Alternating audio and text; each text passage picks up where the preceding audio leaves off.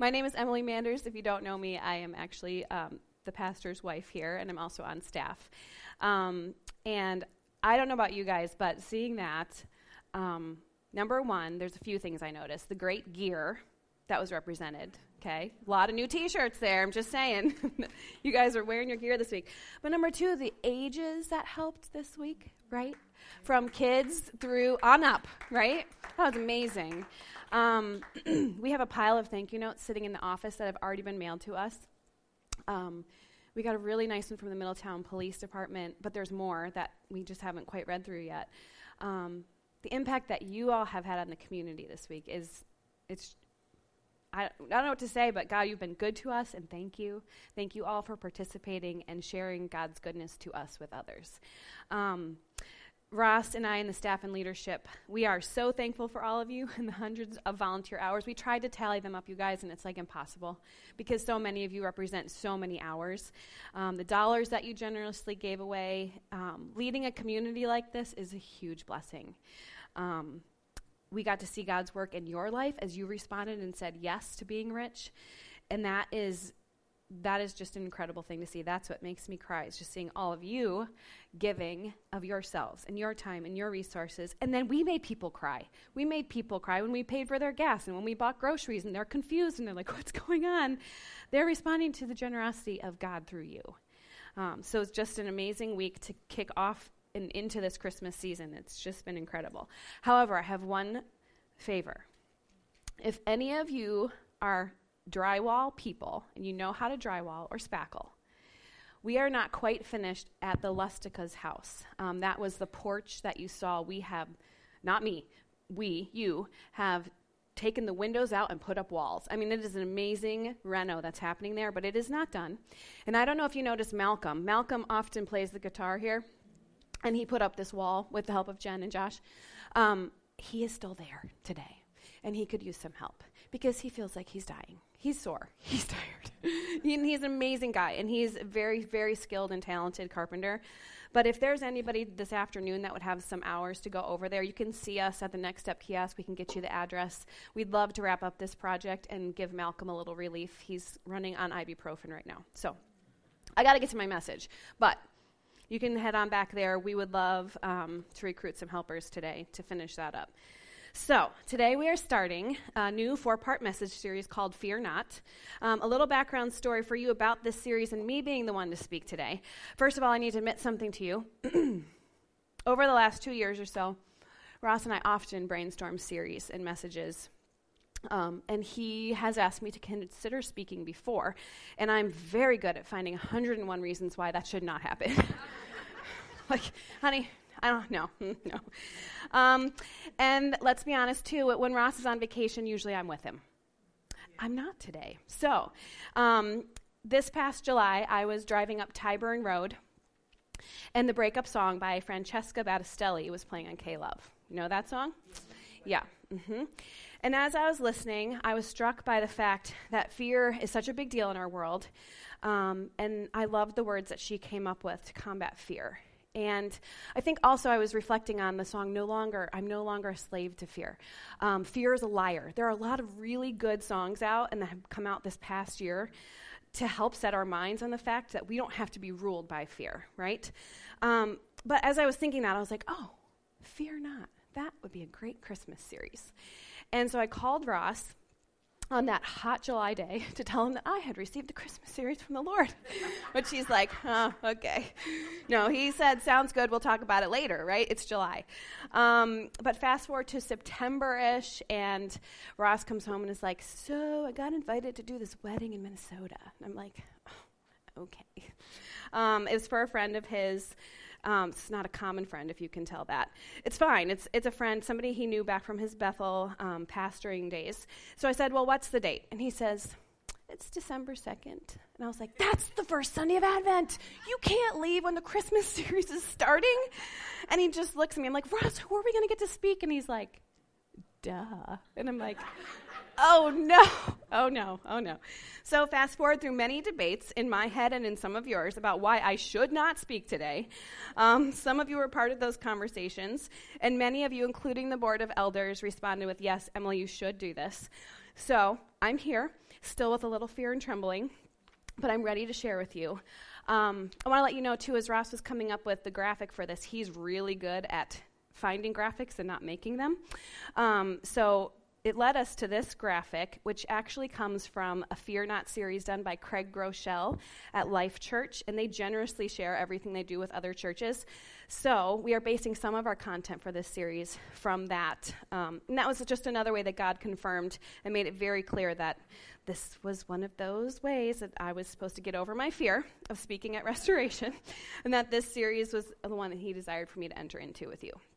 So, I don't know about you, but it always blows me away when God knows what I need before I know I need it. And it's no mistake that since July, I've had fear not, fear not, fear not in my head. Because every time I have a doubt, every time I have a, but what about this? He's like, fear not. Remember, M, fear not. So, um, you can trust that I'm familiar with fear, as I know that many of you are also familiar with fear. Um, but today I have a specific type of fear I want to talk to you about. It's the fear of what God has planned for us. Because I believe there are a lot of us that sometimes treat God like they'll treat the annoying person that always wants something from them. I don't know if you have anybody like this in your life, but sometimes there are those people that whenever they call you, you let it go straight through to voicemail. right? Um, and you hope they text you so you don't have to talk to them. Or maybe you see one of these annoying people in the grocery store or wherever you're out and about, and you like, go the other way, trying not to make eye contact because you don't want to have to engage with them. Or maybe you're like me, making a million well intentioned excuses to get out of doing something um, that you sense God prompting you to do. Sometimes I think, even unknowingly, many of us treat God that way. So, in other words, we want to be close enough to God to get the good stuff, right? I want the promise of heaven, I want his blessings, but I don't want to be so surrendered to God that he has total access to every area of my life. Because if I completely surrendered everything to him, he might make me go to Africa. Isn't that like one of those cliche things, right? Or he may, may, might make me give up something I enjoy. I don't know if you've ever thought that I'm talking to the real people, which you guys are really good at being real. So, and I really appreciate that this is a community where we can be authentic and real and wrestle with life's doubts and questions and fears, because it's something we value, right? Um, and sometimes I think if we're being honest, probably often, there's this sense of fear of what if I give it all to Him and then life doesn't go the way I want it to go? And fear can overwhelm and overtake us. Okay, so many people will say that fear is the absence of faith. Have you ever heard that before? Fear is the absence of faith. But I would argue that fear is actually faith, but it's faith in the wrong things. Okay? You could say fear is placing your faith in the what ifs. What if the economy falls apart? What if I lose my job? What if someone I love gets cancer? What if my house burns down? What if we have more month left than money? And the fears just go on and on. You can add your own what ifs there, right? Fear is placing our faith in the worst case scenarios.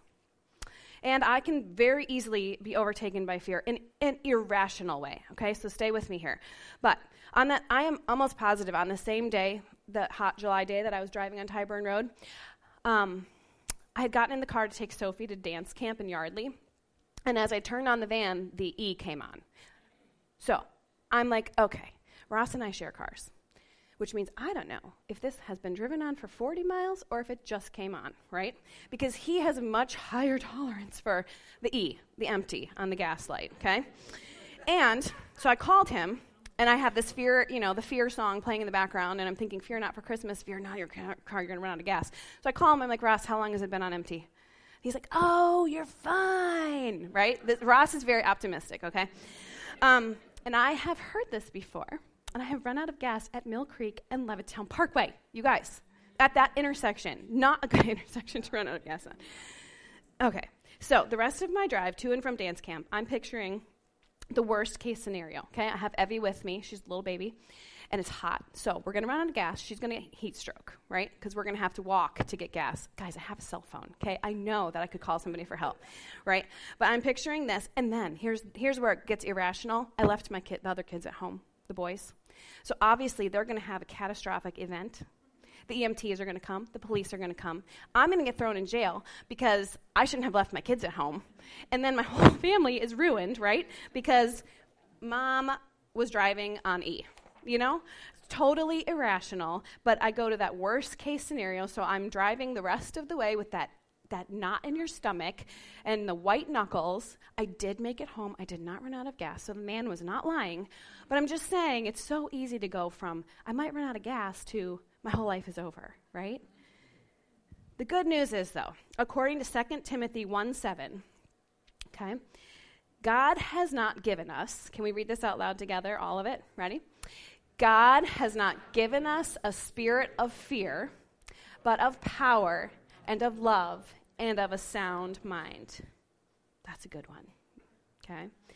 Today, I want to talk to you about the fear of what God might be asking us to do. And we're going to look at when an angel appears to a teenage girl named Mary. So here's a question for us to ponder as we continue Why is it that so often we are afraid of God's plans? There could be a lot of answers to this question, but I want to give you two based on the story of Mary that we find in Luke.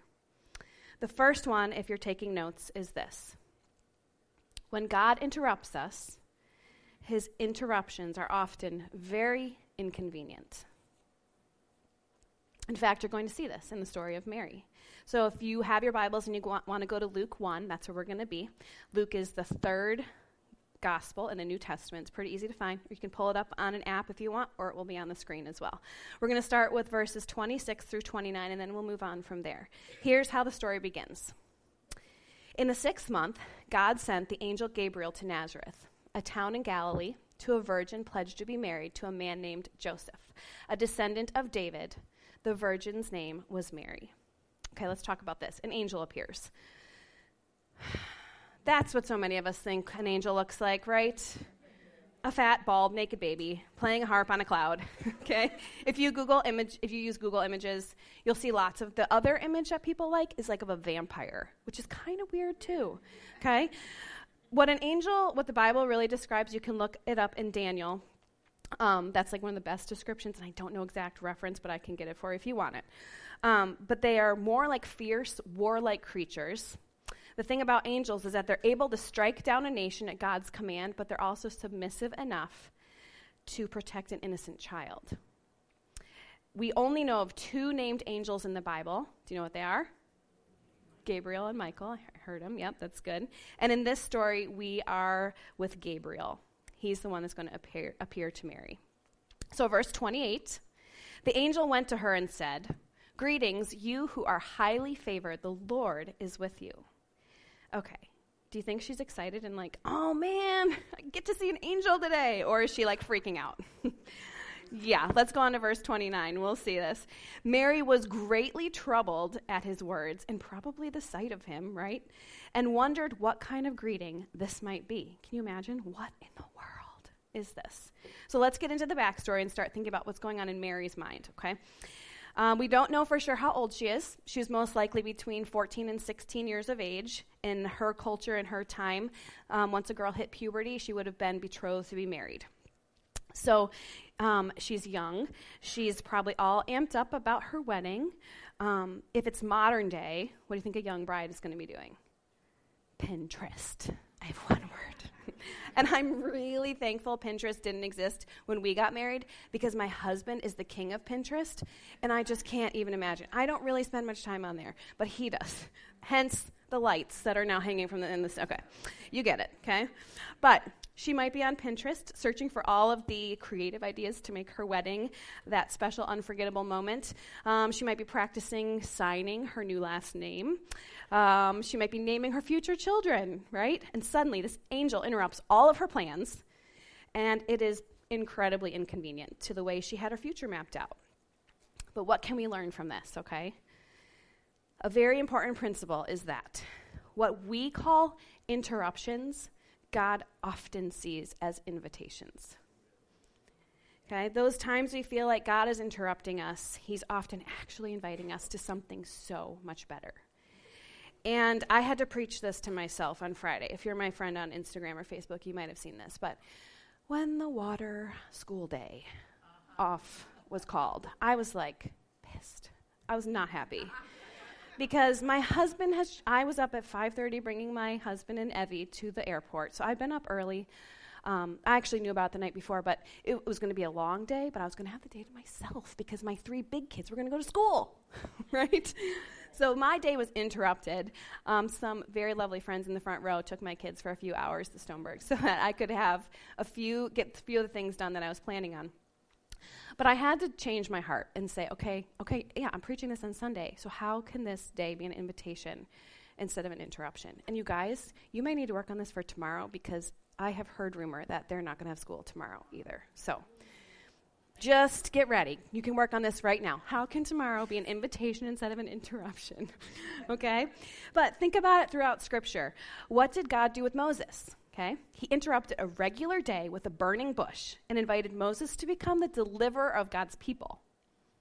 With Jonah, God interrupted his workout swimming back to shore with a great big fish. Okay? And he invited Jonah to go back and do what he was supposed to do, which was preach repentance to the people of Nineveh. In the New Testament, there's this guy named Saul, and he was off killing Christians when God interrupted his flow with a light from heaven and invited Saul to become much of the author of the New Testament. Do you know who Saul is? Paul, exactly. And he is also an apostle um, to many, anyone who would listen to him about the grace of Jesus Christ. So God interrupted plans with an invitation to something much better. And I believe today there are many of us who often shake off God's invitations, calling them interruptions when God really wants us to do something new and something different in our lives. I don't know how this will play out for you, but you, if you'll be sensitive, sensitive enough to see what we call interruptions as possible invitations, God might just take you somewhere new. He might bring you somewhere different. He might ask you to do something that you couldn't have predicted on your own. It could play out in any number of ways, and there are those of you, you've definitely got your own interruption invitation stories. Some of you weren't church people, you weren't religious at all. Someone interrupted your plans and invited you here to church. Somebody kept begging you to come. Like, like Andrea was saying, no, thanks, I'm good. like, I don't really have time, not super interested. But they kept asking. And one day you said, okay, you surrendered. I'll do it. Um, hopefully, that's because restoration people never stop asking, so keep inviting, okay? Keep inviting. Hopefully, we don't take no for an answer, right? So you came to church and you think, just endure it, get in and get out, right? Anybody have that? Okay. And then something happened. You were touched by a song, or someone shared something you could relate to, or, which I've heard this a lot, in the message, it was like God was speaking directly to you. And your heart started to soften and you suddenly found yourself being drawn to God. And one day you cried out and asked for forgiveness, and you sensed the supernatural presence of God, and something in you was dramatically changed and different. And what you thought was an interruption was an invitation to something way, way, way better. And now it continues to happen. Let's say you have a friend in the hospital and you keep feeling this nudge to go visit that friend, and you're like, I don't have time, I don't have time. But eventually you give in because it's relentless and it won't go away. And you end up sitting there speaking these words that you don't know where they come from. You're like, how did I know all that? And you're actually ministering to someone. And you walk out like, whoa, I can't believe God just used me that way. I don't know where that came from. It had to be God, right? Then the next week you come to church and they're asking you, we are asking you to sign up to help with something. And you're like, oh man, I could do that, but I don't have time for that. Um, and suddenly, it's like you don't even realize it, but you're going out and you're signing up. And you're like, why am I doing this? I don't have time for this, right? And the next thing you know, you're serving in our pre K room with the four and five year olds, and you don't even like four and five year olds, to be frank. and two months later, you're like, the greatest hour of my week is when I get to impart spiritual life to four and five year olds. And I long for this. I look forward to this. What happened? God interrupted you somewhere along the way and invited you to something better. So, back to the story. The angel of the Lord appears to this girl who has her life planned out and says, I've got something different for you. Okay? What does the angel say in verse 30? So, in the King James Version, it says, Fear not. In the NIV, verse 30 says this But the angel said to her, say it with me, Do not be afraid. Okay? You have found favor with God. Now, I don't know about you, but if God's got some favor to give out, I would like a little bit of that action, right? Mm-hmm. We are going to find, though, that favor isn't exactly what she thought it was going to be. Okay? So, why are we so often afraid of God's plans? Number one, because his interruptions are often inconvenient. And number two, because God's purpose is often different than your plans. His purpose for us is so different than what we have planned out for ourselves. And we see this in verse 31 through 33. The angel reveals God's purpose to this young girl and says in verse 31 You will be with child and give birth to a son, and you are to give him the name Jesus. And here's this powerful announcement, verse 32 He will be great and will be called the Son of the Most High. The Lord God will give him the throne of his father David, and he will reign over the house of Jacob forever. His kingdom will never end. Can you imagine this teenage girl as her emotions swing back and forth, right? You guys know some teenage girls, okay? As God interrupts her with an invitation that disturbs her plan and reveals God's purpose, think about it. There must have been a moment where she's blown away and like completely humbled, like, oh my goodness, I've been chosen for this, the mother of the Son of God, okay? And then boom, her emotions swing to, oh my goodness, what are people going to say about me? Because to be pregnant out of wedlock in this time, in the ancient times, it was a sin and it was punishable by death from stoning. Okay? So, honor, oh my goodness. Favor, I've been chosen, and oh my goodness, I have to tell Joseph. Okay? Can you imagine how that conversation would go? Hey, Joseph, are you sitting down? I'm, I'm pregnant with the Holy Ghost. Okay. You can imagine how crazy that would be to have that conversation. But God's purposes are way, way different than her plans. Isaiah 55 says this Just as the heavens are higher than the earth, so God's purposes are higher than our purposes. So his plans are higher than our plans. So his thoughts are higher than our thoughts. I don't know how this will play out in your life. But when God interrupts you with an invitation to something else, you're going to discover that his purposes are way different than your plans. And I don't know how it's going to happen, but you're going to see it again and again. It may be that you've dreamed for that perfectly healthy family, and then you find out you're getting a child who's going to be born with special needs. And you wonder why? And how come not them? And what did we do? And you have no idea the blessing this child is going to be. And it's going to bring you closer to God and well up more love in your heart than you ever even dreamed you could have, because His purposes may be different than your plans. You may lose a job one day and be like, well, this is the worst thing ever. How am I going to be able to pay the bills? And suddenly you have no other options, but you start the business you've always kind of had in the back of your mind. And years later, you look back and you say, wow, what I thought was a curse was actually a blessing. God's purpose was so much different than my plans. So the young girl responds back in verse 34. She says, How will this be? Mary asks the angel, since I am a virgin. In other words, it's totally impossible, okay? It's beyond impossible. It's absurd. It's physically impossible for this to happen. Here's my analogy for you I don't know much about ballet. I can support Sophia learning how to dance. I think it's beautiful. I love watching her learn about it. I'm about as coordinated as no, uh, no one. Like, you don't want to see me dance, okay? But it would be like the angel coming to me and saying, Hey, um, you're going to be the sugar plum fairy in the Nutcracker with the Philadelphia Ballet this year, right? it's not going to happen, thank goodness, okay? But that's kind of what Mary was doing right here. She's like, I'm a virgin. Virgins don't give birth to babies. It's totally and completely impossible. There will be a time, I promise, for all of you who are followers of Christ, that God is going to interrupt you with an invitation to something different. And his purpose is going to be different than your plans. And he's going to ask you to have faith and believe him. And you're going to look at it and you're going to say, I don't see how it's possible. I don't see, God, how you're asking me to forgive someone after what they've done to me.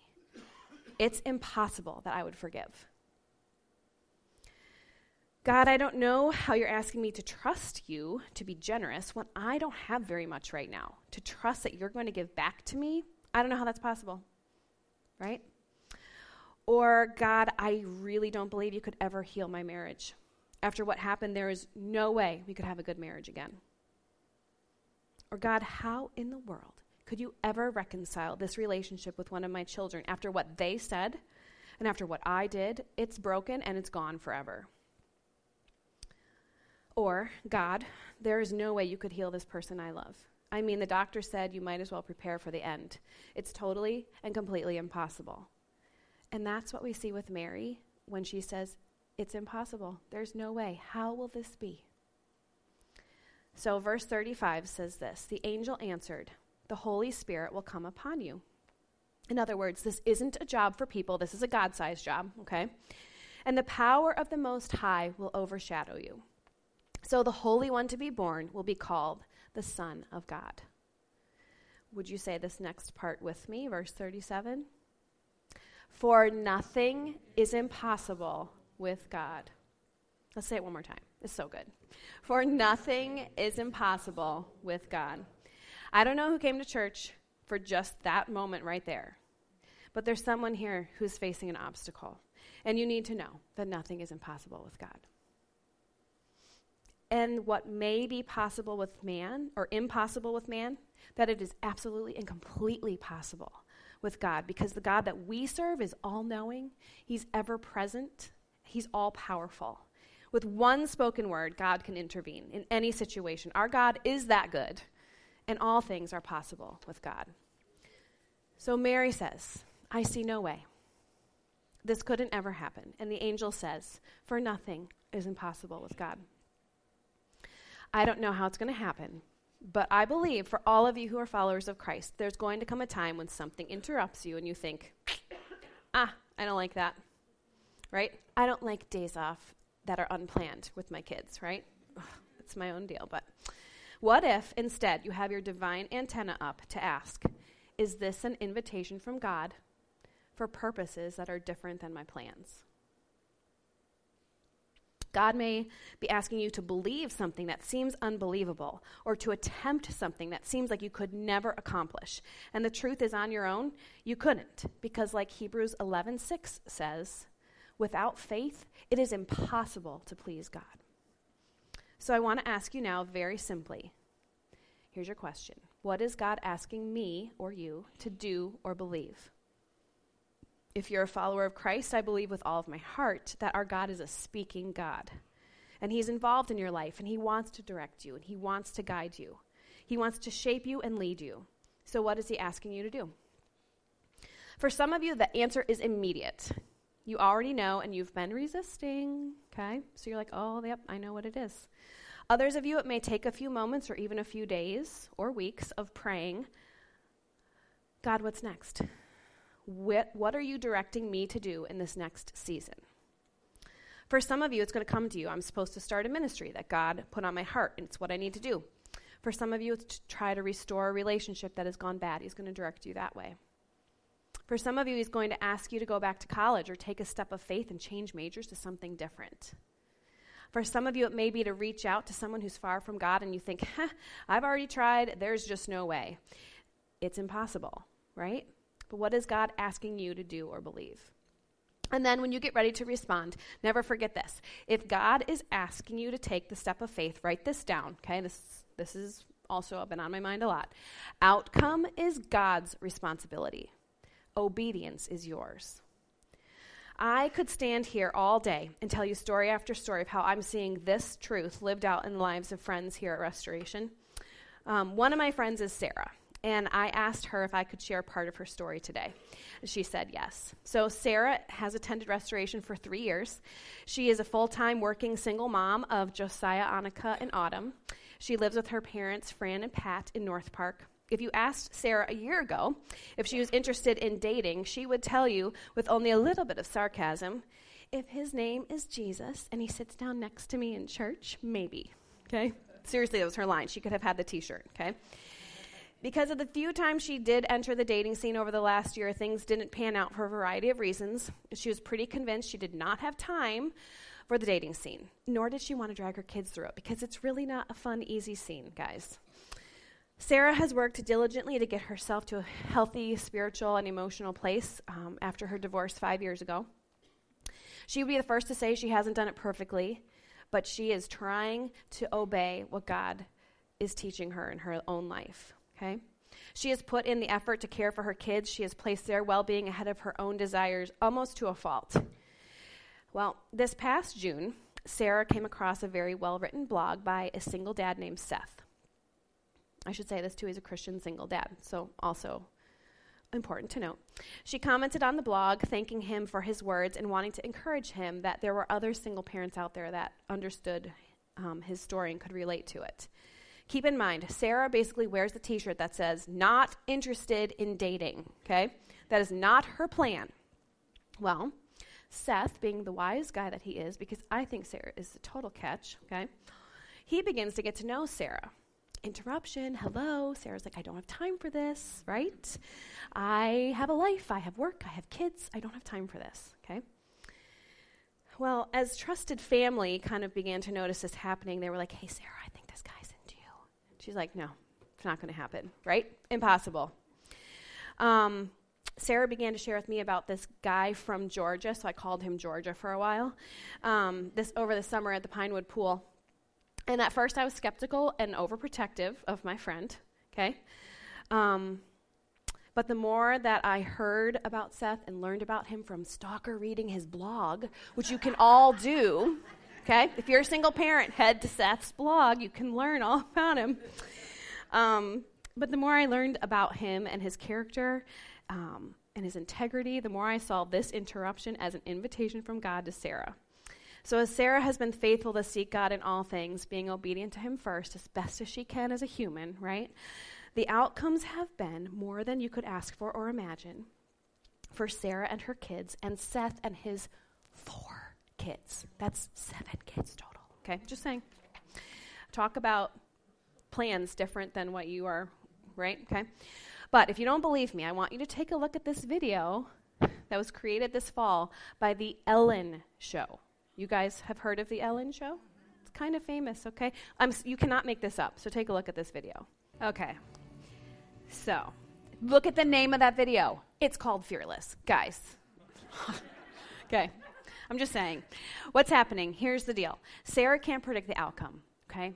But, and there are still many things Sarah doesn't know about the future. Hello, he lives in Georgia. They have seven kids between the two of them. She's fearful about her future vehicle will have to look like, okay? Sarah will be the first one to say she never could have imagined God writing a love story like this one, and she actually hates Hallmark movies, believe it or not. But that plays like a Hallmark movie, okay? All Sarah could do is be obedient with the next step. And I will tell you, when Ellen first said, Come on out and do this, she was like, N O, no way. But how else could the seven kids have met? Ellen paid for all of that, you guys. For this these two single parents to bring those kids like God's like lavishing great gifts on this, these families right now. But obedience is ours. Sarah could have said no. Interruption, no thanks. But she allowed that invitation to stir in her heart to respond yes. Outcome is God's, okay? I don't know how this will play out for you, but there's going to come a time when God is going to call you to trust Him. And your job is simply to surrender yourself to Him, just like a teenage virgin girl did 2,000 years ago when God, in His goodness and in his sovereign plan, he interrupted her with an invitation to a higher calling because his purpose was different than her plans. And in her mind, she couldn't conceive how this is possible, but she had to remember that all things are possible with God. So the angel puts this opportunity in front of her, and just as I believe God is going to put opportunities for something greater in front of you and me, okay, how did Mary respond? In verse 38, we see, and I love this, the very first thing she says is, I am the Lord's servant. In other words, before she says anything else, she reminds herself who she is and whose she is. I belong to the King of Kings. He is my Lord, and I'm called to serve him. And even though I don't understand and I can't figure it all out, and it will certainly cost me, and it's probably going to be harder than I can even ever imagine, I belong to him. And because I belong to him, I can trust him with the outcome, and I will be obedient. Then she says one of the greatest faith filled statements in all of the Bible. She says, May it be to me as you have said. In other words, may everything you have said about me come true. In other words, I have no fear whatsoever about your plans because I am the Lord's servant. I know my God, I know his plans are good. He is just, He is loving. If He interrupts me with something that's inconvenient for me, then I want to surrender myself to what He wants. Because His ways are higher than my ways, His purposes are higher than my plans, His thoughts are greater than I could ever imagine. Therefore, I remember who I am. I am a servant of the Most High God. Therefore, may it be done unto me according to your word. May everything you've said about me come true. Because ultimately, outcome is yours, God and obedience is mine. Okay? As we prepare for communion this morning, I'm going to ask very simply a couple of questions. Okay? The first one I want you to think about for a moment, and that's will you commit to praying and obeying? I don't know what this process will look like for you, but in your house group or in your family, with your close friends, I'm going to challenge you to say, God, what are you leading me to do or to believe? And then as you believe you get direction from God, I'm going to challenge you to take the next step. Whatever it is, take the next step. Trust Him with the outcome. You simply obey, pray, and obey. Now I'm going to do something we don't usually do around here because Ross doesn't like to do it. But uh, he's not here today. He's not, okay? So if you're willing to commit to praying and obeying, I'm going to ask you to raise your hand. It's going to put you guys on the spot, okay? And I am blessed to belong to a church of full of people who really want to know His will and follow it. I'm going to pray for you. You can put your hands down, but I'm praying for you who put your hands up, okay? God, I don't want my will, my plans, and my dreams. I want yours. And just like Mary, God, help us to remember who we are. Surrender to you as true servants, not serving our own desires, our own plans, our own go- goals, but God wanting to do what you created us to do, to accomplish, and to bring glory to your name God, I pray that there would be rich conversations in families, amongst friends, and in house groups this week, that we would talk very openly about what you're guiding us to do. God, if there's nothing, if it feels silent, I pray that we would press into you until we hear from you. And God, give us the courage to take the step of faith, even when we don't know exactly what you're going to do. God, we thank you that we can trust you with the outcome. We desire to be obedient to what you are calling us to do. As we continue in an attitude of prayer, there are some of you, actually, probably quite a few, that if you're really honest, you'd have to admit you cannot say with integrity that you are the Lord's servant. You can't say it, you wouldn't say it, it wouldn't be true. He's not first in your life. And you know, when we talk about the virgin birth, sometimes people say, Why does the virgin birth matters? It matters more than I can possibly describe. The fact that Mary was a virgin means that she did not conceive based on an earthly father with a sin nature, but by a heavenly father with a divine nature. That's why Jesus was born without sin. That's why he could be the perfect sacrifice for our sins on the cross. That's why he was raised from the dead, and people all over the New Testament were willing to give their lives for him because he was dead and rose again, so that anyone who calls on his name would be saved and forgiven. And there are those of you today who recognize that you need to surrender to him. But you may think, I need to clean up my life first. I need to get better. I need to stop doing bad things. Let me just tell you right now no. You need to come to Him exactly as you are.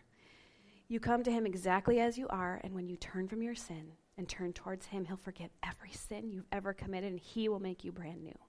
So, my second question today is Are you ready to surrender? If you are, I invite you to pray these words quietly as I speak them aloud. Lord, please be gentle. Surrender is hard and sometimes it hurts. Anytime I let go of something I've held dear for a long time, there's some pain involved. So I'm asking you to be gentle with me. I know that I'm not serving you and that I'm serving myself. But today I'm turning away from my sins. Today I want to surrender my life, all of it, to you. I want to know you and I want to serve you. I want to be your servant. Today, by faith, I am asking you to help me stop trying to be the main character in my story and release that position to you. If that's your prayer today, will you let someone know, either the person who invited you or head on back to the Next Steps kiosk? We have a book for you that will help you as you begin your journey of following Jesus. Okay, as we close our service today, we're going to participate in communion together. We have two stations in the front There's also a gluten free option at the Next Steps kiosk in the back. It is my prayer that today's message has helped to prepare you to meet Christ in a fresh and real way through communion. I encourage you to continue to think about those final two questions I have posed as we reflect together on the ultimate example of obedience modeled to us through the death and resurrection of Jesus. So, when you are ready, we invite you to come forward and take the bread and dip it into the cup. It's a symbolic reminder of the broken body and spilled blood of Jesus and what he accomplished on our behalf. May this symbolic act also be a reminder that we are a part of what Christ is doing right now. Guys, you saw it this week through Be Rich. You are a part of what He is doing right now, today, every moment, everywhere on earth. That's why obedience matters.